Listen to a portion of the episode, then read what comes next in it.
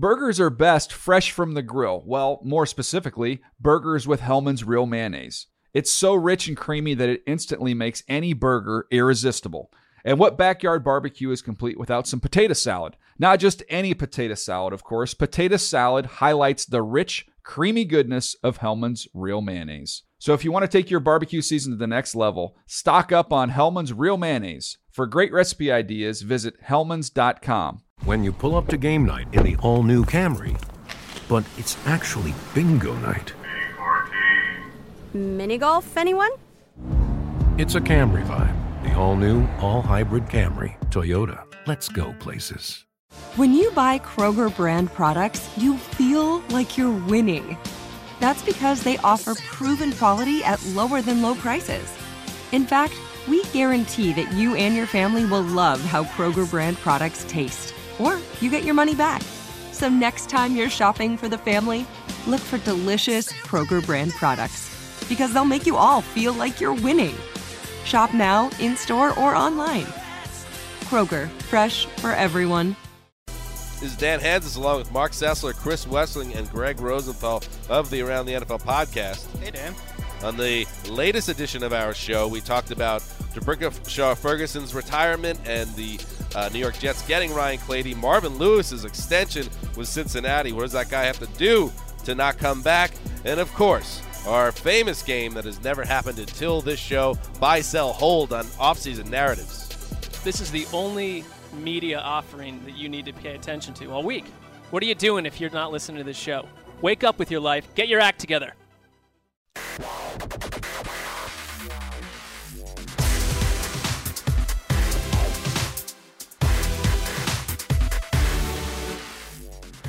Fantasy Freaks and Geeks, what's up? James Koh here on the NFL Fantasy Live podcast. My eardrums are booming right now. I had to turn down my headphones. Hey, it's all good. Uh, big time show today in front of us. We're going to be talking about wide receivers in West Virginia. Stand up, get hyped. It's your boy. He's back in the podcast, baby. The prodigal wide receiver son returns. Oh, if, you, if, if anyone could see the look on his face right now, it's, it's basically that uh, that emotionless face. It's such yeah, that's the squint, the straight smile, whelp face. Uh, Matt Harmon, what's up, kid? Not much, man. How's it going? It's good to be back here. I forgot how good uh, these mics make my voice sound. Oh, dude, they make your sound their voice sound so golden and and delicious. Um, delicious is definitely the, the adjective I was I was looking for. Absolutely. MG, my guy Marcas Grant, what's up? Not much. What's going on? And the whiz kid from Wisconsin, Alex Gelhar. Hello. How's it going? Um, like I said, we're going to be talking about rookie wide receivers, uh, this incoming class, and, and, of course that that is why. Um, I, it, in my opinion, I don't think there's anybody who knows wide receivers better than the guy next to me here in Matt Harmon. So we, we, we brought him in. He's kind of our, our pinch hitter here. Uh, no Adam Rank today. Uh, like I said, I'm starting to think that Adam Rank and Matt Harmon are the same guys. I can't remember the last time you guys were on the same podcast together. Well, that's a good question. Well, they were on his podcast, but that could have easily been edited. Oh, that's edited. That could have easily been edited. Yeah, they fixed true. that in post. This is Hollywood. he could have easily souped that up. I cannot confirm uh, that Adam Rank and I are the same person. I like it. I like it. You guys are both contrarians. Um, I, don't, I don't. Me, a contrarian? Uh, come on. What when have I ever had an opinion that it's against the norm? uh, so yes, we will get into. I mean, as many wide receivers as humanly possible here. Uh, um, it's going to be fun. Uh, a lot of these guys. You know, I know they've said that this class is uh, relatively weak, but you know what, man? I see a lot of upside guys here. There's I a do. lot of interesting names. A lot of guys that and it's gonna some of these guys it's gonna depend on fit. They might not be as pure talent as the classes the last couple of years, but there are some interesting names, and I know Harmon's got some uh, some people he's a big fan of in this list that we'll no get to. No doubt about it. Laquon Treadwell, of course, we will talk about. Josh Doctson as well. Will Fuller out of Notre Dame. But let's start the show with top headlines. The camera highlights in the world of sports. Breaking news. Breaking news. Breaking news. Breaking news. Whistles go woo! I like turtles. We continue to follow breaking news. watch the news because I'm a kid. So y'all need to hide your kids, hide your wife. All right, your top headline today: Josh Gordon has failed a drug test yet again. Uh, for some reason, though, I, I it, it just escapes me. He's still up for reinstatement and could still play in the league next year. I don't get it. I don't understand how that happens. Uh, I guess the test showed traces trace amounts of marijuana and dilute, which can be used to mask substances. Yes. so we Yeah, don't need to get you know is- what that is accurate. We don't need to get too much into that because there are a lot of things that go on that we don't understand. What's a catch? Other things like that. But the point is, uh, much to Marcas's chagrin, uh, the Josh Gordon saga is not over yet. Still a chance, baby. I mean, look, I, I, I, whatever's going on in Josh Gordon's life, I mean, whatever he he needs to do to you know make himself happy, so be it. But from a football perspective, he's not here. Like you know, and everybody keeps putting the what if oh, he's not here. Let's just let's just accept that he's not here, and when he's actually here again, we can talk about him. Ah, I do like that. I don't think you can count on him in any sense of the word. Like if you're in a dynasty league and you have him, I would consider like I would probably take a second round dynasty rookie pick for him at this point. I just don't think you can count on him in any sense. See, I was gonna say if you've got like a third or a fourth round pick, like throw it at the Josh Gordon Yeah. owner. Just see, see if they're ready to jump ship. Just as long as you're not, like I said, as long as he's not somebody that you are banking on in any Right. sense of the word. Knowing full well that you might have to sit on him for a while. Forever. Forever. or forever. If he doesn't play this year, he's done. Nobody just you can't just I mean, unless you're Mike Vick, man, you can't just come back after two years and play at a high level. It's impossible. Um Again, unless you're Mike Vick somehow, who is superhuman apparently. Uh, uh, the other bit of news here: How about Shady McCoy? Sean McCoy uh, was in that, um, uh, you know, a very controversial bar fight. Uh, we saw the video via TMZ and all that. Uh, looks like he's not going to be charged from a legal perspective, and he won't be facing any discipline from an NFL perspective either. Yep. Uh, so he should be good to go next year uh, for next season, facing no suspension, uh, and that's and that's great for him. It's good. It also just takes away that question now that was going to be, you know, plaguing a lot of people, whether they're LeSean McCoy dynasty owners or people who were thinking about drafting him, you know, in second or third round or whatever. Sure. That's now off the table, so we can rest assured, bury that. Carlos Hyde remains a deep sleeper instead of somebody that could have been a trend. Williams. Carlos Williams. Williams. excuse me. Need to finish that coffee this morning still. uh, yeah, he remains deep sleeper as opposed to somebody who might have been friskier if McCoy was facing a two or four game suspension. Can we talk about a draft price for Shady? I, I'm just utterly confused. I don't know where to get. I don't know where to take him. I like him as a player. I really do. Um, second round seems steep. Yeah. Yeah, I'd like to wait till the third if I could.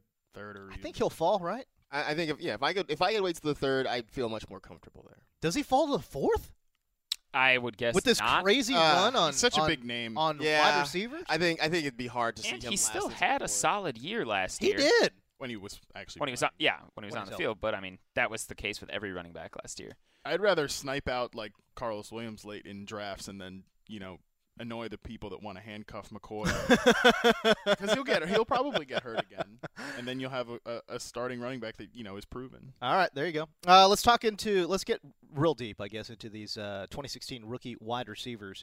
Um, the first Matt Harmon claps his hands. He's ready. He's, got- ready, folks. He's brought in his computer with all his spreadsheets on it. This is actually, and I said this to Marcas before Yes. the podcast. I have two laptops. This one is just for spreadsheets now. Ju- you have just a spreadsheet well, this machine. is the slowest. Is that right? Computer of all time. So Okay. I got actually got like a um like a MacBook Air or whatever that Yeah. do all my normal things. Okay. on. You know, like watch Netflix and whatever else people Right. do on a computer. Uh, and then this one is just for perception for perception spreadsheets. Just spreadsheets. Yeah. Amazing. Single file, ladies. Single Yeah. file. Got a computer just for spreadsheets. I am the most pathetic human being. Oh man. no, it's a beautiful thing. It's beautiful. It's absolutely uh, a first round draft pick next year, uh, or coming up actually, very, very, very soon. Laquon Treadwell. Uh, a lot of folks have basically penciled him in as the number one wide receiver um, in this in this draft class. I'd love to get your take on this, Matt Harmon. Is he the clear cut number one wide receiver?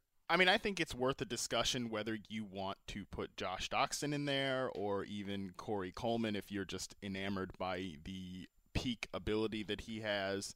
And I'm okay with that. Like, I'll, I'll entertain that discussion. But for me, Treadwell is still number one. You know, I did all this charting of these college prospects like during the season, and and he was pretty much like my favorite then. And there's really been nothing that's convinced me to change that throughout this draft process. He's such an ordinary athlete, though. Yeah, he isn't. He's actually just really a, a below average athlete in terms of you know his vertical jump. Uh, his three cone drill was okay, but his 40 time was poor. Four six three forty. Yeah. Uh, I I give you the fact that he's 220 pounds, which is huge. But you mentioned that vertical inch, uh, v- vertical jump. It's uh, 33 inches. That's that that's below average, man. Amari Cooper had a it's actually a very similar one too that I think people forget. He had a very poor vertical jump. That's off topic, but um, I think the interesting thing about Treadwell is I do think he gets undersold for being a a very solid route runner for a guy that's 220. I'm actually in my head. I was working through this theory the other day that like I think when a guy's a top prospect and he's been a top prospect for a while, like and he's a bigger player like that, you kind of just forget to look for those sort of nuances right. as a technician. But I think Treadwell has a lot of that already, and he's only 20. He just turned 21 years old, hmm. so that's encouraging. He's also pretty dynamic after the catch, which I think people forget. And we know he can play the ball in the air. So to me, I think like at worst he'll be a top line possession receiver, but I think that if he continues to hone his craft and work into his physical form, he could be like a Brandon Marshall type of player. Yeah, I mean six two two twenty. Um, and I, and I know we were just talking about his vertical jump at just 33 inches, uh, but man, he uses every single inch of that. He plays bigger than like Strong. his jump and stuff would make you Absolutely. think. Like, 100%. He's he's very good in that regard. And like Matt said, he's underrated after the catch. Like he either makes people miss or he'll just bowl them over too if they if he can't get them out of the way. Yeah. So he he will pick up extra yards and like I don't know, like what's his what's his comp these days? I know you don't like to do comps, but some people I feel like in them to like an Anquan Boldin who wasn't a burner but Yeah. had good hands and won a lot over the middle and did damage after the catch. And, and would bowl people over after Yeah. the catch. I see that big time. I, I, I think he's- totally see that. I think he's more explosive on the field and, and a better technician already at this point in his career than Boldin really ever was. Boldin was pretty great that rookie year though. No, Boldin's I mean, a great he's player. had a great career, but Boldin's a great player, but I think that Treadwell offers more. Like I said, I think he's more agile and more explosive. But I also am like, I'm kind of like I just actually charted Boldin the other day, so maybe I'm remembering like 40 year old. yeah, you're- Anquan you're- you're- you're mis- you're misremembering right now. Yeah, I get that's always true. I think though I, there is a, if there is another concern, uh, we see this a lot from college players, but you know he's really only done it. We're talking about Tread, Treadwell for one year. That's true. He did have the He injured his- significant injury in 2014 where he Right. like was it an ankle? I think it was. He like just completely obliterated that. Yeah, You remember was- like did you guys ever play uh, Blitz the League on on like, Xbox and stuff? You remember when you would get like an injury and it would show like the actual things like exploding? Right. I remember playing that in college. That's like what happened to Treadwell. Like even watching it was like, oh, that was gross to watch. But he's only done it for a year, man. True. Um, his junior year, he had uh, what, uh, 1150 uh, through the air, 11 touchdowns. So I mean, you know, I get that Ole Miss wasn't necessarily, you know, lighting up the scoreboard here, but you know, again, uh, it's if there's another question mark, it is certainly there. How about Josh Doctson? You, you mentioned him um, out of TCU. Boy, this kid can flat out play. Uh, he's the guy that had that ridiculous one-handed grab, right, wi- against Minnesota. Yes. yes. Stupid one-hand grab. Uh, I g- YouTube that. That's the play you like always see when his highlight tape comes up. Josh Doctson uh, versus Minnesota. Just go ahead and YouTube that. Unbelievable one hand grab. Uh, he also has spin move for days. But uh, Matt Harmon, what is your uh, takeaway on Josh Doctson? Yeah, Doctson's really impressive. Um, you mentioned the way he plays the ball in the air. I think he's the best receiver uh, in the class in terms of that. Uh, in terms of his reception perception, contested catch conversion rate, he's clearly tops. 85% con- conversion rate, which is way better than anybody else. Uh, so that's like his clear, you know, trump card trait. Like no matter what, he can still go up and play the ball in the air, even if he doesn't create a ton of separation. But I think that he is very good at getting open. He's the only player in the class that has an above average success rate versus coverage score on every route on the route tree. So What does that mean? What does that mean? that means how often he's getting open and separating from the defender on each route. So you're talking about a guy that does create requisite separation, but even when he doesn't, he can go up and get the football in the air. So that's a thing that, like, to me, that is a guy that can step in day one and add value just on that one trait alone. And then as he continues to get better, you know, sharpens up his routes, that sort of thing, then you're looking at a guy who could develop into a number one receiver. Now I look at this though. I mean, you talked about Treadwell not being a great athlete, at least you know from from his measurements and that sort of thing. I feel like Doctson is the guy who's kind of the explosive guy. Oh, my in gosh. this. Uh, You know, I mean, he's the one who obviously the ability is there, but he's also the guy who, even outside of just his technical traits, can win Yes. with his athleticism. A 41 inch vert, uh, to compare that with Treadwell, and 11 foot broad jump. That's yeah, insane. Zach Whitman does the uh, SPARQ scores, which is the athletic testing that the Seahawks and other teams are starting Yeah, to use. it's now. really good if you guys have never seen it. 3sigmaathlete.com. Definitely check that. He like back traces it all from the combine, and I think Doctson scored in either the 94th or 93rd percentile of NFL athletes that have been tested since Yeah. the combine started. So pretty impressive. Very good. Also, real quick to Yes. backtrack on Treadwell. I thought it was a broken. It was a broken something. It was a broken fibula and dislocated ankle. Oh, is what he suffered. So that's that's going to slow down your production there. for a little I'm while. relatively confident your ankle is not supposed to dislocate. Would not be comfortable. no, that uh, does not sound good. At But all. yeah, you know, James, you asked the question off the top, like, is Treadwell still the number one? And while Yeah. Harmon said he is, there's a lot of discussion of whether it's Treadwell or Doctson. The thing working against Doctson, though, at least in like dynasty and stuff, is he's older, isn't he? If I'm not mistaken, right? Isn't Doctson like already like 23 or almost something? my age. It's almost your age. oh, he's an old guy. So Oh. that's just something to think about, you know, That's when you're when you're doing rookie drafts and dynasty things and stuff like that. Yeah, he is 23. He'll turn 24 this year already. I think the th- the uh, I mean, from an on-field per- perspective, I think the thing working against him, he's so skinny, man. He's a beanpole out there. It would help He if he. Had, I mean, you know who else was a beanpole coming out of college was AJ Green though. He still hasn't put on a ton of a ton of mass, but He looks like he's built like they don't play the same way, but he looks like Keenan Allen kind of. They have both that sort of like long, Yeah. Yeah. frame. So for context, like why caution, just wanted to throw out the caution about Josh Doctson age, Josh Doctson's age is Amari Cooper's only 21 right now. Hello. He's already got a year of NFL experience under his belt. and Kelvin Benjamin's 40. Yeah, basically. Sure missed it. Eh, Brash- Breshad Perriman's 56 though. Love so. it. Absolutely. He'll never play again, man. wow. I just I'm just going to go ahead and throw it out there. That's a bold call Sell right the there. farm. yeah. I, I'm- I would have got to clip that off and save it for like later this year when Breshad Perriman is like a thousand. I know exactly. Just racking it up. James go, he's never gonna play again. Never gonna play again. Uh, no, I, I I have no idea actually. Uh, Corey Coleman though. Uh, you mentioned him off the top, Matt Harmon out of Baylor. I, lo- I absolutely love this kid, Corey Coleman. I would have put all of the, uh, not money. Sandwiches. That's wrong. Sandwich. I'd, have, I'd, put all my Pokemon cards on the fact that you were gonna like. Yeah, Corey if, if I had to look at this list and be like, who is James Koh's favorite wide receiver going to be? Ding, ding, ding, ding. Corey Coleman. Why? no, no, be- just because he's sexy, he's exciting. He is And he's he's the the speedy like athletic guy. He checks he checks the James Koh like post combine boxes. He does. But I'll tell you what, that he does. and he scores a hell of a lot of touchdowns. he does score a lot. 20 touchdowns last 20. And he was on an That's even higher pace before his Yeah. quarterback like got his neck broken or whatever happened to him. He had his quarterback's starting Yeah. quarterback had like some serious neck injury by the time the the season was over. They were starting like a return man as the quarterback. But I'm I'm with you though. I really like Corey Coleman. Uh, he's I think he does. He was the Biletnikoff Award winner last year, Corey Coleman? Uh, that's a good question. I think he was. I think he was. I think he was. Okay, Football can can we bring up something though? This that has has vexed me about Ooh. Baylor receivers. Vexed you. Um, and not just Coleman, but just you know they're they're guys. Obviously, it's become more of a well-known fact that Art Briles asked his receivers to I won't say take plays off, but not to expend as much energy. You can say take plays off. Take plays off when they weren't the primary target in a play.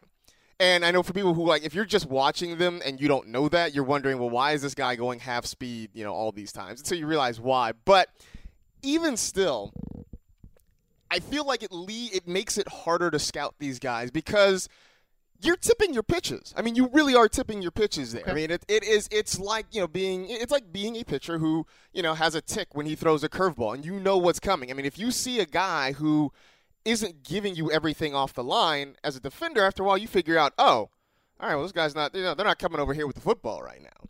And I just wonder how much that impacts scouting some of these Baylor guys.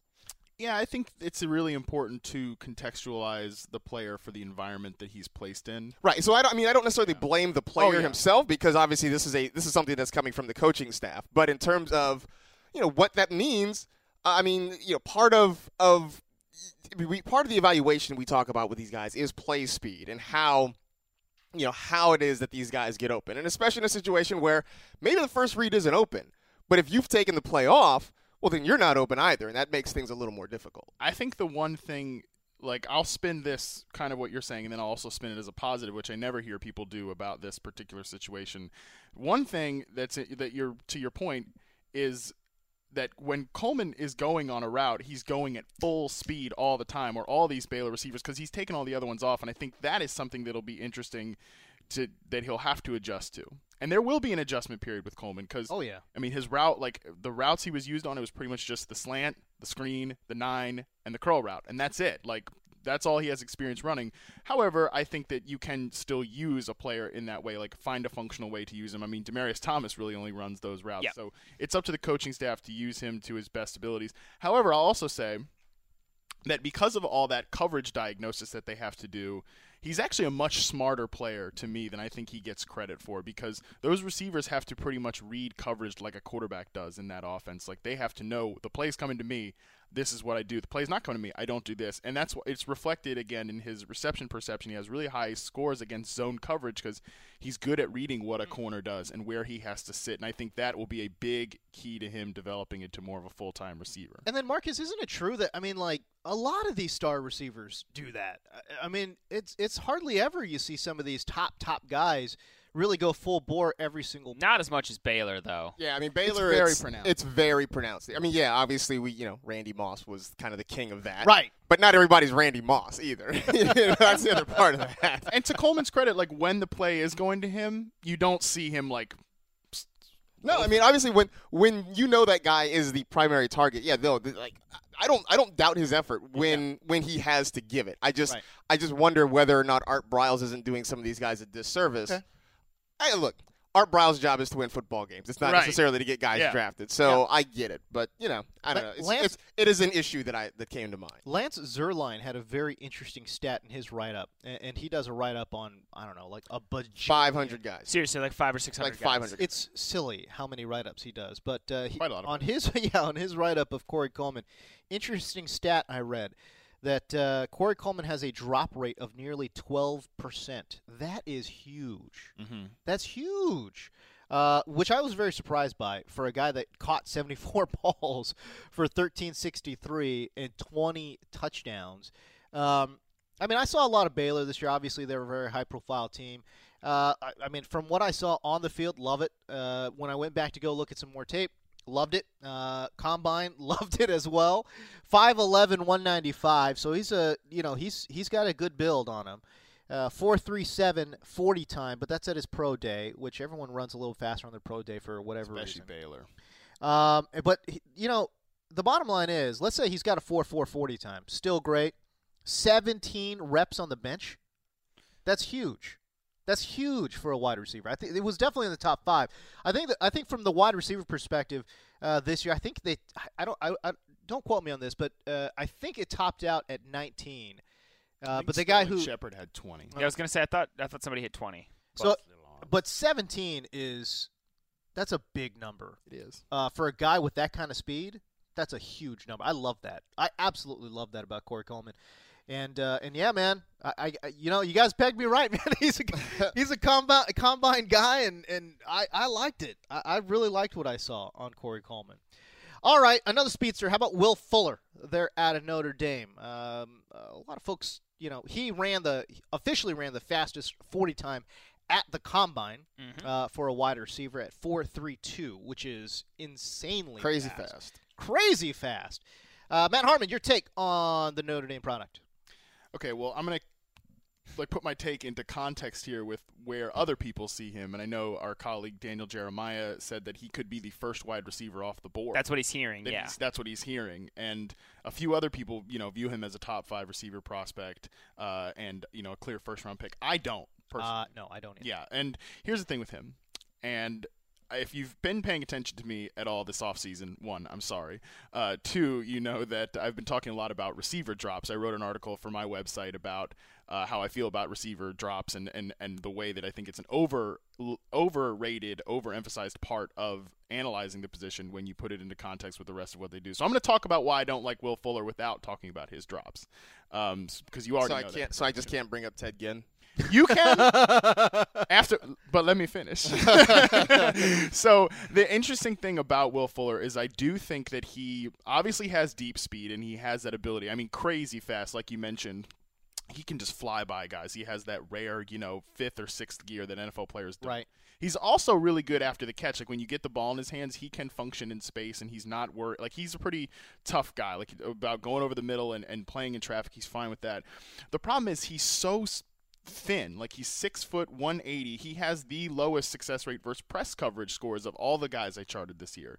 Like he's just not good at getting off the line, and that's going to be a problem when you get to the NFL. and There's more bigger physical corners. Yeah. And he's just like the interesting thing about him, and I kind of separate deep threats into two different parts. There's like the Mike Wallace guys that run the nine route, but they also run the curl route and the slant route. Those are really easy quarterback like targets for a quarterback to hit. Then you got guys like Kenny Stills who kind of run more out routes, and I think Will Fuller profiles as that guy, and that takes really a lot of anticipation, timing. It takes a really good quarterback to, Yeah, to get with those guys. So to me, I think he fits into that like archetype of deep threats that's going to take a lot from their quarterback. And you saw like when Mike Wallace got out of like a very backyard style Pittsburgh offense is playing with like a timing quarterback in Minnesota, it just didn't fit as well. And same thing when Kenny Stills left New Orleans and had that timing quarterback, things fell apart for him too. So I think Will Fuller is going to be a tough guy. Why can't just- Will Fuller run those routes that you were mentioning? Why can't he run a comeback or a curl or a, uh, a slant? I think it's it's just based a lot on timing and knowing when to break back and I don't think he has quite that ability to to time those routes. And like I mentioned getting free from press coverage is a struggle. Like if you can't get off the line you can't get into that slant route very well. You can't get into those crossing routes. So he's either going to have to blow by you or he's going to run a very nuanced route to the outside. I think what doesn't help Will Fuller is that he is so freaking fast that that's his trait he always relies on, and it doesn't allow him to run his routes at different speeds to set up those routes better and gain the separation because he's just used to going like mad past everybody. He's too. not he's not a detailed deep route runner. Like a lot of people compare him to Devin Smith last year. I liked Smith a lot more because he showed that sort of deception. Like he could sell the underneath route before going vertical, or if he's running that deep post, he would cut back and then cut inside. When I watch Will Fuller, I immediately think of DeSean Jackson. Yeah. I mean, I mean, I mean, you look at the si- the body size, the type of game that they play, the speed, obviously. Um, I mean, he's he's a DeSean Jackson clone. But Jackson's better at playing the. He has better ball skills. He's better at Oh, yeah. in contested Oh, situations, yeah. and that was what Smith was so great at too last year. He Mm-hmm. was gonna. He had. He could track the ball like a like you throw a frisbee up for a dog, and he's just gonna go get it. That was Smith last year, and same thing with Jackson in terms of like playing it contested. So we haven't really asked this yet, but if there was one dream spot for Fuller to land, where would we want him to go? Oh God. Uh, To New Orleans? No. no, I think Baltimore might work. Um, Be fun. Pittsburgh. Even like just to replace that big play threat aspect that they're probably They're going gonna to miss with Martavis, yeah. Well, they've got Darrius Heyward-Bey, so Hey, Bay. like I said, uh, Pittsburgh. Um, I can't really like off the top of my head. I can't really think of like a perfect landing spot. I mean, even in New York, that would be like New York Giants. That would be kind of fun. Yeah. All right. Well, we can keep, we can move on. We don't need to sit here and dream up all the scenarios for him. I, I think Dallas needs a guy. I do. Um, 'Cause Terrance Williams hasn't really cut it so far. yeah, yeah, exactly. That is accurate. Yeah, I mean he can do one thing, uh, and that's about it, uh, which is go. But that's other than that, uh, it doesn't have much. Uh, the last one thing I did want to ask you about Will Fuller, uh, you know, the tape that I saw, it's so hard. He's either wide open uh, on on a go, or he's catching bubble screens, right? So it's like I, there's so few plays where I saw he was actually in contested space where they actually threw him the ball.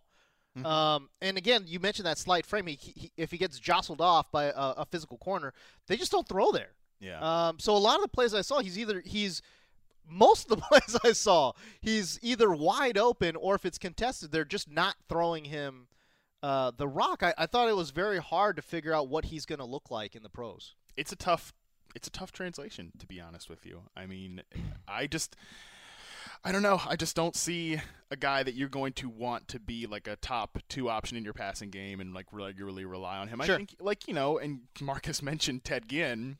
Like he can be that type of player for you that you want as like a hammer, you know, that like foot on the throat sort of sort of player in a passing offense, but I don't think you're going to want to count on like you don't want to throw 100 targets to to Will Fuller in, in a year, you know. All right, very good. Um, how about uh, let's go to Ohio State, shall we? Two uh, very interesting names. Uh, one guy I'm a little higher on than the, than the next. Braxton Miller, I like. Michael Thomas, not so much. Interesting. Um, Why do you like me- Braxton Miller more than Michael Thomas? Well, yeah, well, I think I- I think I'm a, a little bit more intrigued by Braxton Miller. And the other thing by, about Braxton, I think his I think he will get drafted uh, lower than Michael Thomas. It's seeming that way right now. and uh, and, and just I, I I'm just kind of looking for risk reward, but Michael Thomas he doesn't look like a natural player. I guess is is what I, I'm thinking. I mean, obviously you look at the size and speed, and you're like, oh yeah, this guy's gonna ball, but I don't think he ever cracked 800 yards ever i- at true. Ohio State. Michael Thomas has, and I just wrote about him yesterday for NFL.com. On Read it at NFL.com slash prospect today. Thank you, sir. Uh, and uh, he is a fascinating case because he's become one of the more polarizing players in the draft. Right. I was thinking that Like- same thing. Like, there's such a wide variety of. Like of I mentioned opinions. in the lead to my article, like you got guys saying he's the number one wide receiver, comparing him to some of the best players in the NFL, and you've got other guys saying he's like one of the more overrated prospects in the draft, and it's like a tilt a whirl of opinions on him. But he does, and to speak on the negatives, he does have a very pedestrian production profile as far as just raw stats and Yeah. the percentage of the team offense that he owned, which a lot of guys in the fantasy community do a good work on market share and stuff like that. Mm-hmm. And he's also older. He's another one that's like he went to military academy outside of high school and then Right. came to Ohio State. So, you know, he's I think what that lets you kind of imagine for him, and, and this speaks to my opinion on him, is it, it kind of limits the range of possibilities, like the range of possible outcomes and the ceiling there. Uh, so I think, like to me, he's a really polished route runner, and that's really interesting because normally you think of smaller receivers being that good route runner type of guy, but he puts a lot of, of nuance into his routes, and he consistently gets open against the cornerbacks that he was facing. He's pretty strong against press coverage, so but he so he does all those small receiver things well. He's pretty good after the catch, but he doesn't play like a big receiver. Like you mentioned, he doesn't look natural tracking the ball in the air. In contested situations, he's just below the class average that I have. So I don't know. He's a confusing evaluation because I think he's very much like a complimentary number two receiver, and that's probably all he ever will be. I don't. I don't. I would agree with that. Some that some do. Like I don't. I mean, you mentioned player comps, and I don't do a lot of them because I'm I'm bad at them. But Rumford Johnny, who's a good follow on Twitter, he compared him to Michael Crabtree, and I think that's exactly who Michael. yeah, I like Thomas that one a lot. Yeah, me too. I like that one. 6'3", 215. So he's a big boy, man. He ran a 4.57 40, uh, 35 inch vert, and 18 reps on the bench. So he is an athlete. He's a big time athlete. But just, I don't like having watched all these Ohio State games, I never thought, oh, Michael Thomas, got to worry about this guy. Yeah. I, I was much more uh, impressed with what Devin Smith could do. Uh, two years ago than than Michael Thomas at all last year, and again he never has topped 800 receiving yards. He's never topped double-digit touchdowns. He had back-to-back nine touchdown years, uh, going from his sophomore to junior year. I and again, uh, uh, you know, uh, the route's fine, but uh, it's like you, it's like you said, man. He seems to play smaller than he is. He's huge. in dynasty drafts, there's always going to be somebody that likes Michael Thomas more than me. Like I want to own, I want to own like a f- top five pick or a pick in the late round, in the late part of the first round, where I can take a couple bites at the apple, like either a Leonte Cruz or Sterling Shepard. Mm-hmm. Michael Thomas is going to go in that like one six range, and I just don't want any part of it. I think he actually went exactly at like one six in the dynasty rookie mock draft I just did with some guys from like RotoViz and other places like that. Well, you talk about the the Crabtree comparison, and I mentioned this in the article. Like that's the thing about Michael Thomas. Like you remember Crabtree on the 49ers was was so awful because he just was such a poor fit with that quarterback, mm-hmm. and then he goes to a You can say his name. He's not Voldemort. It was Colin. we talk so much about him. I'm sick of talking about it. So I think Thomas is going to be that way too for fantasy. Like if he gets in a landing spot that he just doesn't fit with that sort of anticipatory quarterback, it could be a nightmare. All right, Braxton Miller, what's up? I don't know. I mean, like, you're, the one, I mean, You're the one who loves Braxton Miller, James. Yeah, I mean, what like- is up? Well, look, he's a he's a fabulous athlete. There's no question about it. And Did you know he used to play quarterback? Uh, that I know it's shocking. Is he though? Because like It's shocking. Well, I mean, I know he played quarterback. Is he a fabulous athlete though? I mean, he definitely plays that way. He didn't test that way at the combine. He was like just okay. He was okay. I, I'm uh well, I don't know. I think he was above average. Uh, let me let me look at this up real quick. Braxton Miller, where are you? Where are you? I think the quickness drills he was very good. He ran like Yeah. four five forty. Right. He ran a 4.540, had a 35 inch vert, 11 foot broad jump, and 17 reps on the bench. That's a good athlete. Expectations were probably just a little too high. Yeah, people were getting a little getting a little way too hyped. He's also 6'1", 200 pounds.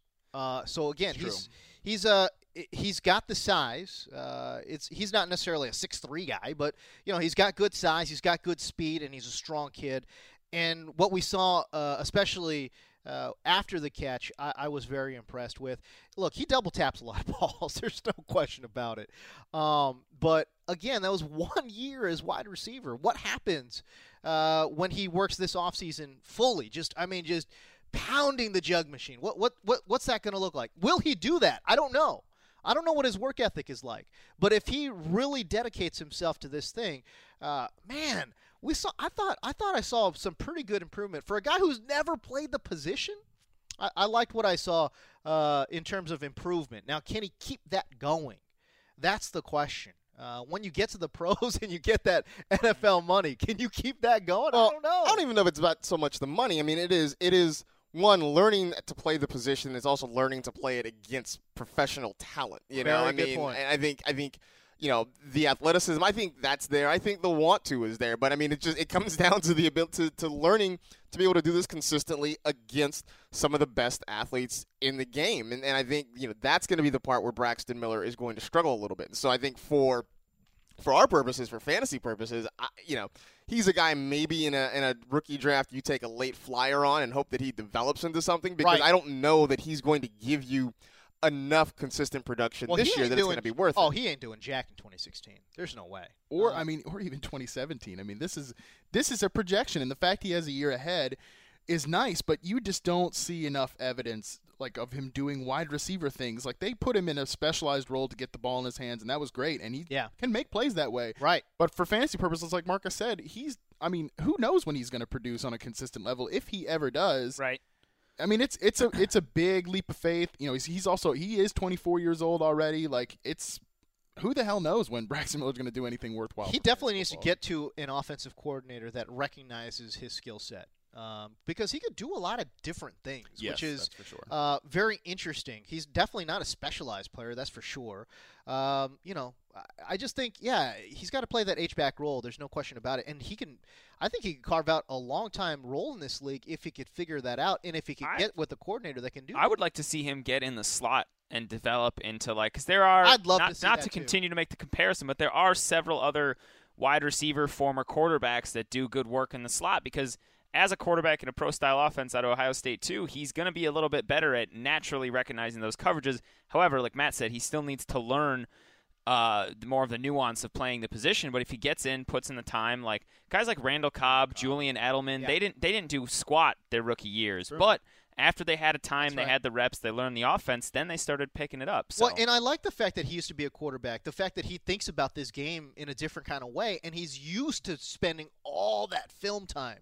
He's used to it. so right, So I, I, I- I'd like to, like I said, but it's still a projection. it's all. oh, I understand why like NFL media analysts and like NFL draft guys are higher on Miller than uh, like the fantasy community is because that's I mean they're go- he's a big name. He will go earlier in rookie drafts for dynasty than he's then, to. yeah. I agree with that. I 100% agree with that. Um, Pittsburgh, Tyler Boyd, interesting guy. Interesting dude. 6'1", 200 uh, pounds, 4'5", 840, uh, 34 inch vert. Uh, his hands, my God. I mean, every single play you see of this guy, he's snatching the ball out of the air. Um, uh, Matt Harmon, what's your take on, on Tyler Boyd? Not as high on Tyler Boyd as other people are, and uh, I think like my hot takes on Tyler Boyd are a lot less hot these days than they were like back when everybody thought he was like the consensus 1.03 pick in Dynasty and was like a clear stud. I think that his pretty poor combine performance was was indicative of who he is as a player. And and just get into that. I mean, he doesn't he doesn't separate from from man coverage. He doesn't get off press coverage well. He's he's a great like very mature route runner. He looks like an NFL veteran running routes, and that's that's very impressive. But he's still not getting open at, at the college level, and so that's going to be a problem exacerbated at the pro level. Oh, you yeah. know, so to me, I think that he definitely is a good. He's good at playing the ball in the air, and he has strong hands and that's great. But he, but it's not like an overwhelming trump card type type of trait like Doctson has or Mike Evans has. That it, if those guys aren't open, they still can compete for the ball in the air. I think Boyd is. He, he's very fundamentally sound in a lot of ways, but he's just a he's a He's a possession guy. he's he a not? possession guy. Yeah, he's And- going to need the right role in the NFL to make an impact in like just on the field and in fantasy. I think. I'd love him Here's- from a real life perspective. I'd love him on my team because he's the kind of guy that's going to fight, man. But what kind of capital do you want to invest to Yeah, get? a like exactly, that? Like, exactly. he's a guy I would take in the late third round, fourth round. Oh, yeah, yeah, Uh, absolutely. But the problem is, like he, I think some people view him a lot higher than that because it's just a very replaceable skill set, like a clutch, tough guy. I mean, the Panthers got that out of Jerricho Cotchery the last couple years, and he's like a thousand years old. You know, you can get that off the street. You Okay. can get that in the late rounds of the draft. I just don't want to go crazy over Tyler Boyd because I don't think he brings any sort of like I, he would he would be great as like a third option in my passing game, like Marvin Jones was for the Bengals this year, behind a stud tight end and a stud number one receiver. And when he's there, you can count on him. Right, like you were saying, you can get that production late too. I watched him this year, and I watched Nelson Spruce out of Colorado, and they both kind of reminded me of the same player. Big, strong guys that ran sort of similar routes, fought for the ball.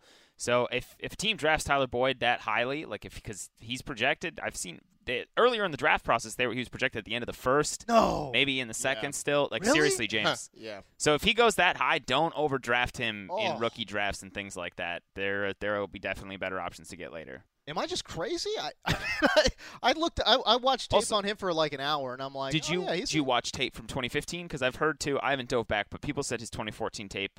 You watched both? Let me speak on that because I think that I think that is a, a a crux that like people that really like Tyler Boyd can lean on, and he was certainly used in a different way this year. Like they got him because they lost their star running back James Conner. He had like a, a cancer situation he had to leave the team for something like that. I can't remember correctly, but so he pretty much was their offense, which was why he was so productive. They gave him the ball on jet sweeps, passes out of the backfield a lot, which was just kind of silly because as James mentioned, he's like a possession receiver. It just that sort of like production profile, the fact that he had like so many touches in the offense doesn't really move the needle for me because it was a bad offense. And Oh, so they're horrible. getting him all these touches in in this kind of designed way. But you also see like if you watch him on a route to route basis, which is you know what I do for reception perception, you see him running plenty of traditional routes. Like Mm-hmm. that's just something that people throw around so you can be like, "Nah, the last year was better. Don't worry about it." Yeah, Like, I, I was gonna say I couldn't speak to it, but I I watched 2015 too, and I wasn't that impressed. it's I- the same. He's the same player.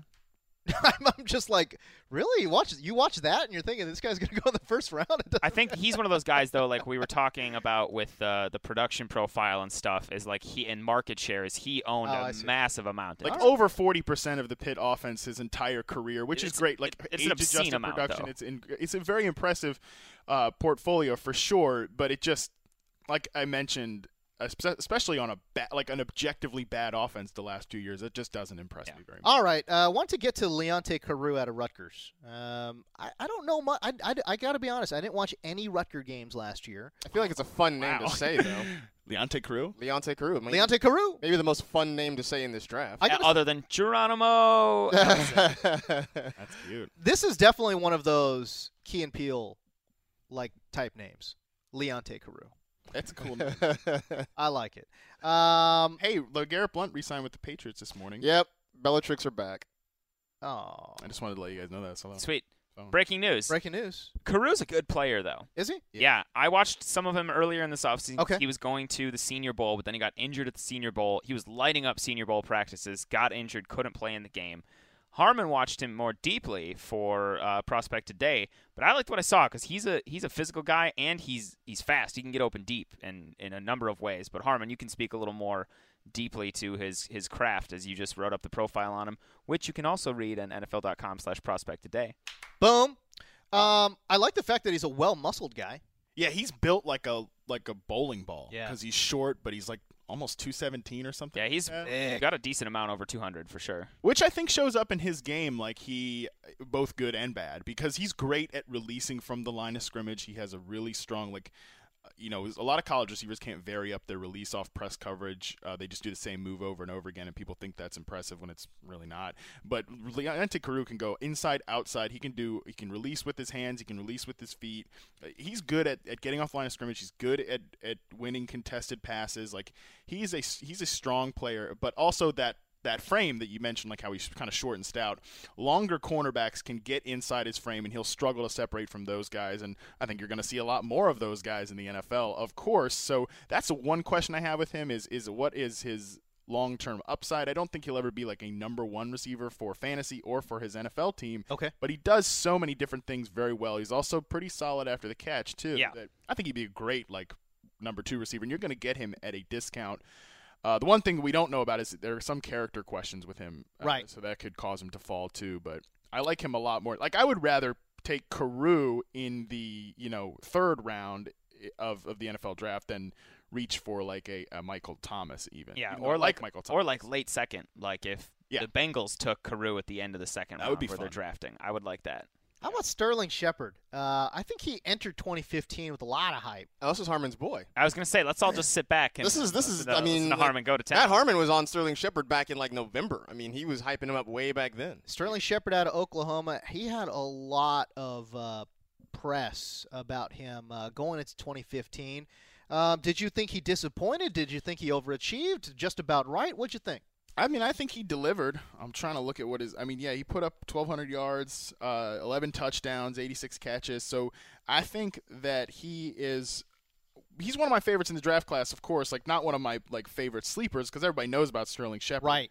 He is the best route runner in this class, bar none. There's no discussion to have. And Oh, dang. Yeah, that's a clear. And he has the best score against man coverage and press coverage. And he played a lot from the slot. 67% of his snaps from the slot in uh, his college, in his final college year. Actually, I think 68%. Excuse me, somewhere around there. Is One he a slot receiver in the NFL? but the thing is, I think that he can play outside. So you saw him take some snaps outside at Oklahoma, and he definitely has the route running acumen to separate from coverage outside. And also, he had a pretty impressive, more impressive combine performance than I thought. He had it. He jumped over 40 inches. yeah, 41 inches. So, and that's the one question I have with, with him. Like, I think that he is a good, great route runner, like you mentioned. And I'm not comparing him to Odell Beckham, but I mentioned this in my Prospect Today article.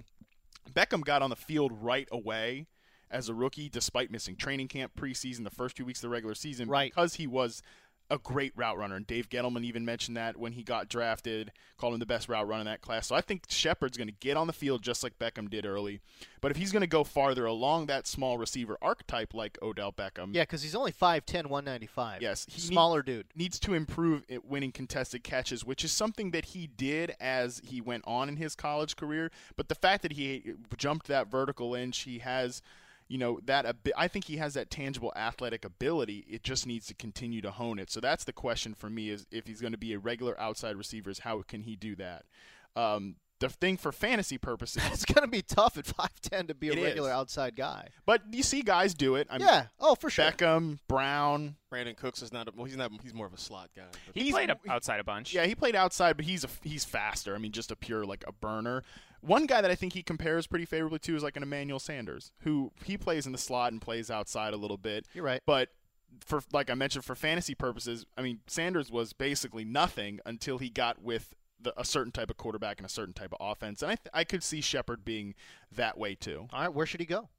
He should go to a team that heavily that has a good quarterback All that right. can work on those like get him open, you know, not get him open, but work on the routes when he's open, you know, very timing based stuff. So, I mean, ideally you want to see him like in Green Bay or How about in Atlanta? Dallas. Atlanta would be a good spot um cuz he could play that sort of slot flanker sort of thing, kind of Right. alternate with Mohamed Sanu. I don't know. I mean, I think and just anywhere with a good quarterback. You don't want to see him go like to Cleveland or something like that. That would be a disaster. I think maybe we should hit a couple of these other guys super quick and then then head to Daps. Let me ask you this: Who in the world is Daniel Braverman out of Western Michigan? Oh, here we go. He is okay. So I don't know if you saw this, James. A couple weeks ago, Daniel Jeremiah on Twitter went like, "Oh man," he's like, "I just talked to a GM or like a personnel guy. He told me about this sleeper nobody's talking about." He's like, "I went and watched him. Kid can flat out ball, but I can't say who he is." And then like a week after that, everybody was talking about Daniel Braverman, and DJ was like, "Well, I guess it's out. Secret's out. So it's Daniel Braverman out of Central Michigan. He is small." He's also like 5'10, only like a buck 70 or 80. okay, But this guy, man, can play. Like you put on the tape, he's coming out of Central Western Michigan, excuse me. You're like, okay, whatever, like not a great program. right. But he against top competition in the Big 10 went to work.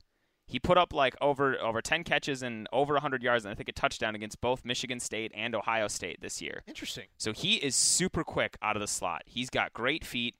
Um, he's able to get separation like that. He's fearless going over the middle, even though he's a smaller guy.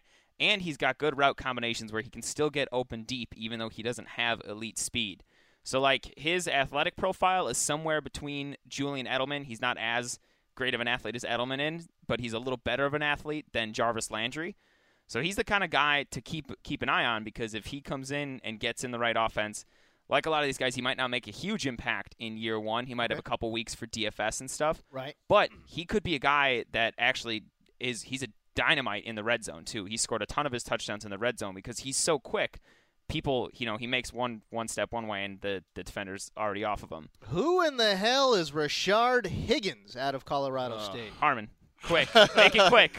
He, uh, I wrote about him for my for for prospect today, and I also wrote like a more in depth why he's really important to reception perception. He's a guy from Colorado State was incredibly productive. He scored like pristine reception perception scores, but as I Pristine? mentioned, pristine. I mean, a guy that Wow. it, to my to, I'm going to trust my process and think that he is a future NFL player. But if you look at his combine numbers, dreadful. I mean, What was he like 30th percentile? Fourth percentile. Fourth percentile. Of, of SPARQ athletes. So, to, again, to quote Zach Whitman, there he has he's like a once every couple years leap of faith player. Those guys basically get cut, but he's so great in my process that I have to at least be intrigued by him. All right, there you go. Um, Uh, Charone Peake, real quick. please. Clemson wide receivers. Am I right? Am I right? But no, seriously. Huh? Wrap it up. What do, you, what do you need to say? He's interesting because he's he's a good guys, uh, good combination of size and speed. He. He wasn't used a ton in different ways at Clemson, so I'm kind of curious to see if he gets into the right spot at the in the NFL, if he could develop a little more and expand his expand his route tree and use him in different ways because he is a, an intriguing athlete and he was pretty darn good at Clemson. Despite He was a, a highly recruited guy. yes Injuries kind of derailed him, and also they the did. depth. Depth too. I, mean, It hurts when you got to come behind Nuke DeAndre and Hopkins, Martavis, Martavis and Bryant, Sammy and Watkins. Sammy Watkins. That's that's not easy. But uh, injuries definitely slowed him down as well. But he was a very highly recruited guy. I see Pharoh Cooper on here out of South Carolina. Uh, just my quick take on Pharoh Cooper is not impressed. Okay. Uh, yeah. Sort of jack of all trades, man. master of none. I I, mean, I don't see him having a role in the NFL at all. I think that's his. I, Gadget role. I- I think that's his thing. Is that he doesn't really have a role. I, I watched him, and they asked him to do a lot at South Carolina. I mean, he was their wildcat quarterback. He returned punts. He was a wide receiver. I mean, he did a little bit of everything. The problem is that I think because he was asked to do so much, he never got to focus on being really good at any one thing. And I think you know, at the next level, if anything, he is. I mean, he's a special teams guy. I don't know that he has a fantasy impact right From now. what I've read, uh, he may get drafted based purely off of character. Yep. He's supposed to be an Uh, awesome dude, but skills wise, from what I saw as a wide receiver, I just nah. All right, and then last one, Harmon, Malcolm Mitchell. Yeah, Malcolm Mitchell and as well as Rashard Higgins are like my my sleepers, my guys. Uh, especially Mitchell. Um, he is so underrated. He, Is he the guy that just tested out of control at the combine? uh, he had a solid 40, 445, and That's he also had like a, a broad jump that was I think in the 94th percentile. Okay. So incredibly explosive lower body. He also has giant hands. Right. Uh, he has like t- over 10 inch hands. I wish you guys could. I wish we had video on this. 'cause he- Harmon did like jazz hands, almost with giant hands. He threw them both up. In the I think I podcast think his video. hand size is in the 97th percentile for wide receivers. His hands are huge. His hands are huge. You know what that means. Uh, he's really good at catching the football. Yes. Ten and a half inch hands. Yeah, I mean, so and and but I think that those combine numbers really embody who he is as a player. I mean, he has solid play speed, but great explosion in routes, can create easy separation, changing directions, and he's also has one of some of the best hands in the class. He's good at tracking the ball, has good ball skills in contested situations. This is a guy that I think is overlooked because Georgia's a run-heavy offense. That's why they keep churning out all these good running backs. And uh, I think that Mitchell gets overlooked. He had an injury and that he came back from, won a ton of awards from the team for like fighting through that injury, being an, uh, just an overall good dude. He wrote a children's book already, for God's sake. Wow. but Is he, that right? Draft the man. yeah, but I mean, he he's a reception perception stud. Has top five scores against man coverage, top seven scores against press and zone coverage. I mean, the guy is just solid all around. I think he could be really surprising. There you go. That's interesting. Malcolm when you Mitchell. combine that uh, his reception perception with just his flat out combine numbers. That's interesting. It's a good mix. And his children book writing. And his children's His book writing. book writing as well. But it seems to me like th- this would be a guy that uh, absolute deep sleeper potential. Yeah. No doubt about it. Yep. Love him. All right. That was our wide receiver deep dive. I hope you guys learned something. For more on those, uh, most of these guys, actually, actually, I think all of them are profiled on NFL.com slash prospect today. Hit us up on Twitter with questions about these other things. We're all happy to help in dynasty drafts and stuff. But Uh, two other notes that I want to get out there. please, All right, so pre-activate your league. Yes. Uh, pre-act. Are we still doing that promotion where Yes. if you pre-activate Yes, your league, uh, you before at uh, by April 21st. So You you, get a still ch- have uh, about 10 days. NFL.com slash activate, I believe. if you Um, pre-activate your league, you you are in the running uh, to get like prizes. upgraded. You get Right, upgraded, upgraded to, to- NFL Experience Leagues, Right. which are ones where your league champion can get like a, A ring. replica Super Bowl ring that you I think you guys can design for your fantasy league and Autograph stuff like that. footballs and autograph jerseys and footballs and, jerseys and stuff like that. Yeah, I think you pick what it is, but if you pre-activate your league, doesn't doesn't put anything on you. All you do is click activate, and then your league is ready, and they'll email you when drafts are open and stuff later this year. Get a chance to get upgraded for some cool stuff, which is great. Why not? Why not? Uh, what was no- NFL.com slash activate is that one. Uh, and the other one is reception perception. Uh, where can we find it? You can find it. Uh, you can use the hashtag hashtag reception perception. Uh, you can also find it on my website. Everything that every reception perception piece of content, whether it's at another place or not, will get linked back to Okay. my website, Oh, there you go. thebackyardbanter.com. All right. Uh, don't get confused by the uh, the podcast, which is fabulous, by the way. Oh, thank you. I am definitely going to have all three of you guys on at some point. Oh, you just had Adam Rank on. I was listening to the first like 20 minutes. To- the topic was never addressed. in Oh, the it's first 20 beautiful. minutes. so I like because Also, Classic we're- Adam Rank. also, I, I, apparently he was in a in a uh, ISIS cave. Yeah, I Uh, think he was in the podcast studio, but like he recorded the whole thing with like his phone under his chin. Further, again, you know, leading to the idea that we might be the same person. Exact. How easy is that to fix in post? Oh yeah, I mean, come on. completely easy. I like it. No, I really appreciate that though, and yeah, please listen to the podcast, subscribe. Uh, we're sponsored. The podcast, it's amazing. It's a sponsored uh, deal, which is amazing. Uh, the podcast actually has nothing to do, though, with Right. reception perception. It has nothing to do with football. Well, it's something to do with football. Like basically, what I'm doing is I'm interviewing people, you know, like us that work in the Right. in the in the industry, in, in sports writing or sports media or fantasy football or whatever, asking them how they got to where they are, so that you can kind of give a template to you know aspiring writers and people that want to do this to get these stories in. But it's also people that have no interest in becoming football writers have said that the stories are just well worth listening to. yeah, I find that interesting. It's a very popular podcast. Um, Bro, we were like top five in uh, new and noteworthy on iTunes. And that like, is that's, that's cool. awesome, man. I know. I really. It's been. I just kind of thought it was just going to be something I piddled around with in Sure. the off season to take up some time, but It's really gotten some traction. it's though. been a lot. Of, yeah, it's been a lot of fun. I, I really appreciate everybody that's listened. And if you you know if you haven't like, please check it out. I I think the stories are well worth it. And I mean, you have to put up with me for an hour, but that, you barely talk though. It's everybody else. I try to. That's been a great. Well, as a person, as an incredibly selfish, egotistical person, it's been a great lesson to not be, to be in the host chair and just like. All right, Harmon, you have to shut that up. The other person talk. That's the Backyard Banter podcast. You can find There it on iTunes and stuff. But should we uh, get to some daily daps? Daily Dap and get out. Extra, extra, read all about it. This is the daily. Scribbling rap. Give me dapping up, daps abound, daps All right, Daily Dap time. We'll start with the uh, the man from West Virginia, uh, Reception Perception King, Matt Harmon himself. What's up? I got a scroll to pull out here because Oh. I haven't I haven't daily. No, I'm just kidding. Uh, I want to first and firm, foremost uh, uh, dap you guys for having me back on the podcast and in my, in my wilderness months. So I appreciate that. Wilderness. Um, and speaking of wilderness, I want to I want to give a dap to Plant Twitter. Um, if you have been following me again, I'm sorry during the offseason, you'll notice that I have taken up uh, trying to build the greatest balcony garden balcony uh, balcony garden in the greater Los Angeles area. Oh my uh, Gelhar and I's apartment, uh, which I can confirm I live with Alex Gelhar, not Johnny Manziel. I, I'm not. I'm not Or on- Von Miller. Or hasn't- Von Miller or Josh. Gordon.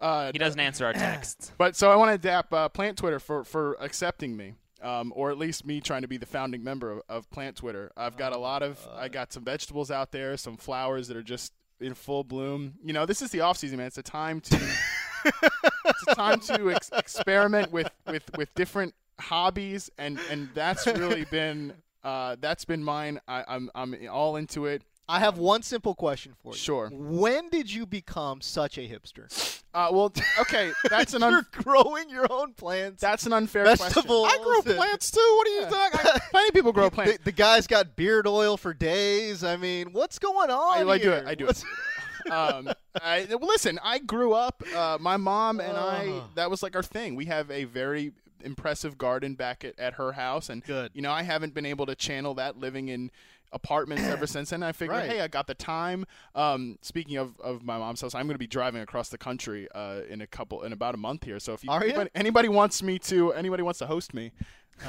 and Charlie, and host Charlie. me and my dog. Uh, send me an email as I'm as I'm driving across the country. But and hopefully Gelhar Waters my plants while I'm gone. Nah. Nah. Dude, if, if I come back and the plants are dead, I'm gonna be pissed. No, I'm just kidding. I'm Hey, gonna water. that's water on 'em. you, pal. But I'm gone for a couple weeks too. talking about? I gotta That's go on back you, to the, bud. I gotta go back to Wisco. All right, James will come by and water the plants. I probably will not.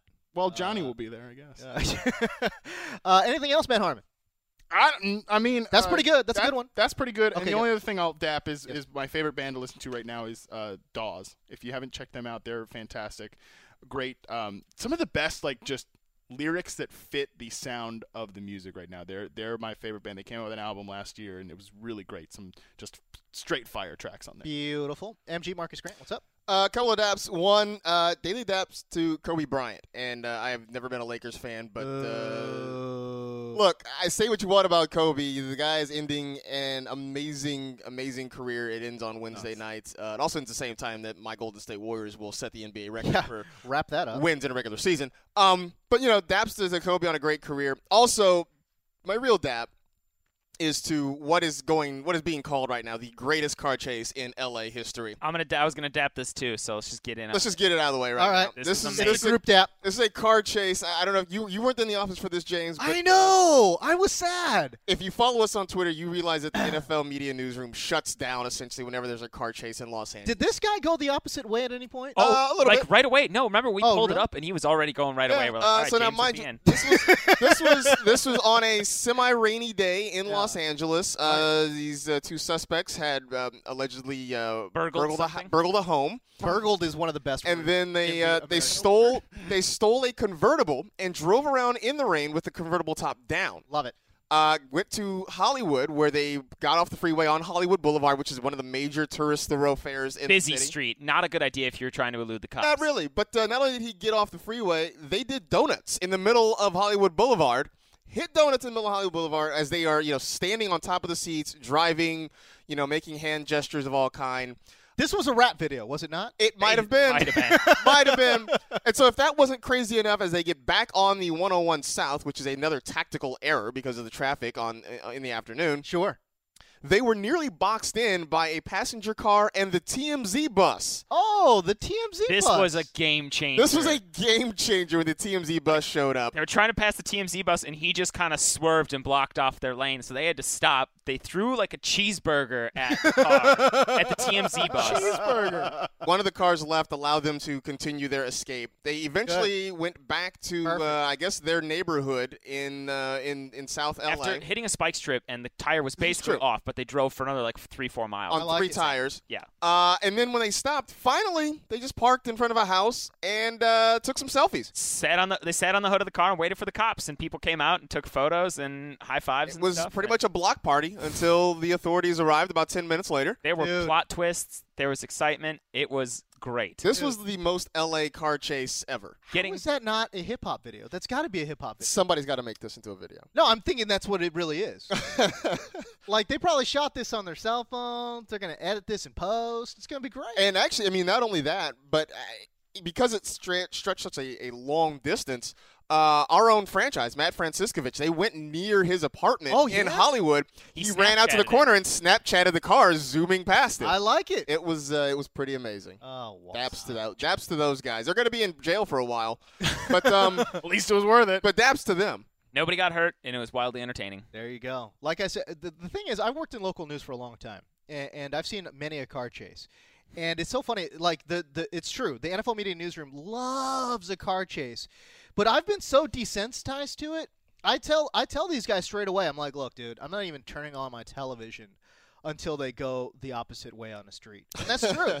it's true. The thing car is- chases aren't. I mean, literally, like they show them all the time on the local news. Yeah. And they're ne- they're never interesting until the driver is willing to go the wrong way. and uh, the I think why the newsroom gets so excited for them is because we've seen so many that They we get- know we know all the twists Oh, we though, can game- too. we can game plan. so it's like he's going where? Oh, he's done. I mean, Like, you, done. you think you think our prospect of day breakdowns are deep? You should see our car chase breakdowns. Uh, it is great. Analytics on that. Yeah. Whiz Kid, what's up? Uh, I was gonna dap the car chase too, so I got go. partial of that. in. And then uh, what also just throwing a dap for is that it's uh, Coachella week is officially upon us. Oh, I'm going. I'm going this weekend. Uh, I'll be taking off Thursday night, and Marcas and uh, NFL Fantasy Live producer Hytham Kalani are going up, uh, and fran- franchises are going up next weekend. So oh, what is it like to be young? I, I have no idea. I don't know. but I'm going. But I'm going to Coachella anyway. there you go. I'm not going. Marcas and I are both going to our first Coachella this year, so That's it'll be it'll be interesting. I'm I'm just Wait, wait, wait, Marcas, you've never been to Coachella? I've been to Bonnaroo, but ne- and a couple other festivals, but never Coachella. Really? Really? You're a USC guy. You never just got in the car. Well, and- I mean, when I was in U at USC, Coachella I don't think was a thing. Oh yeah, come on, yeah. How long have they been doing Coachella?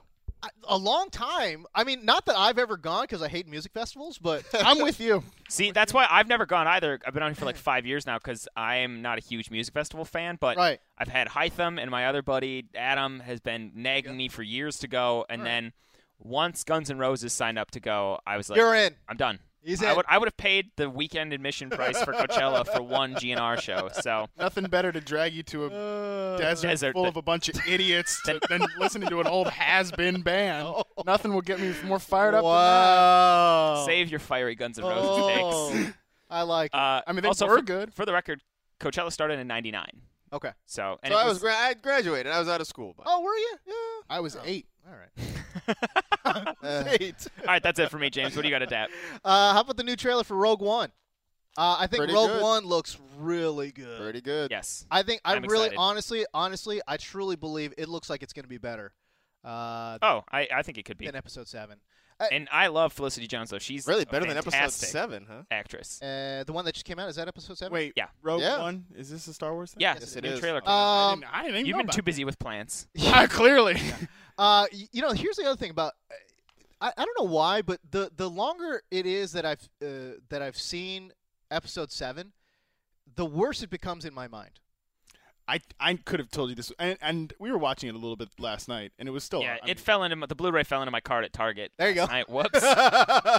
but I, so did, when you watched it back, I mean, well, it was it was even the case when I watched it again in theaters afterwards. It had it, I w- well I was like I enjoyed the I very much enjoyed the first experience, but I wasn't Exactly, like over the moon. And then subsequent times I was like, this is still good. My whole thing was like, it checked the right boxes. It got people excited again. uh-huh, They I want the next one now though, right. because this one was just such a nostalgia play. I, I and it was I agree. formulaic from all the other movies. Right, and like I agree. that's fine. Get people in, introduce the new characters, pass the torch. I think but it's the the formula stuff that, that that's why when I look back at it, and the further I get away from Yeah. like just the initial like, oh my god, it's here. When that music hits in the right. theater and you're exactly. You shed it. You shed a tear. uh, the further I get away from that, and the more I think about just the actual movie itself, Yeah. uh, the worse I kind of think of it. You know yeah. what I mean? So, oh no, like some people were putting it way up there. I'd still put it below the. It's in between the original trilogy and the prequels for me. There you go. All right. So, anyways, the trailer for Rogue One, I really, truly, honestly believe Looks good. it looks really good, I, and I, I've got really high expectations and hopes for it. So we'll sh- we shall see. All right, that's going to do it for our show today. Uh, thank you so much for listening. We thank Matt Harmon for stopping by. My pleasure. For MG, my guy Marcas Grant, and the Whiz Kid from Wisconsin, Alex Gelhar, I'm James Koh. We're out.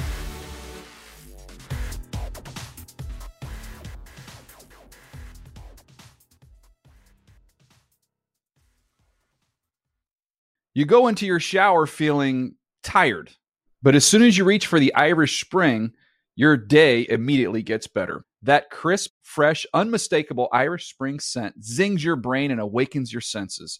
So when you finally emerge from the shower, 37 minutes later, because you pay the water bill so you can stay in there as long as you want, you're ready to take on the day and smell great doing it. Irish Spring Body Wash and Bar Soap. Fresh, green, Irish. Shop now at a store near you. When you pull up to game night in the all new Camry, but it's actually bingo night. Mini golf, anyone? It's a Camry vibe. The all new, all hybrid Camry. Toyota. Let's go places. Burgers are best fresh from the grill. Well, more specifically, burgers with Hellmann's Real Mayonnaise. It's so rich and creamy that it instantly makes any burger irresistible. And what backyard barbecue is complete without some potato salad? Not just any potato salad, of course. Potato salad highlights the rich, creamy goodness of Hellmann's Real Mayonnaise. So if you want to take your barbecue season to the next level, stock up on Hellmann's Real Mayonnaise. For great recipe ideas, visit hellmanns.com.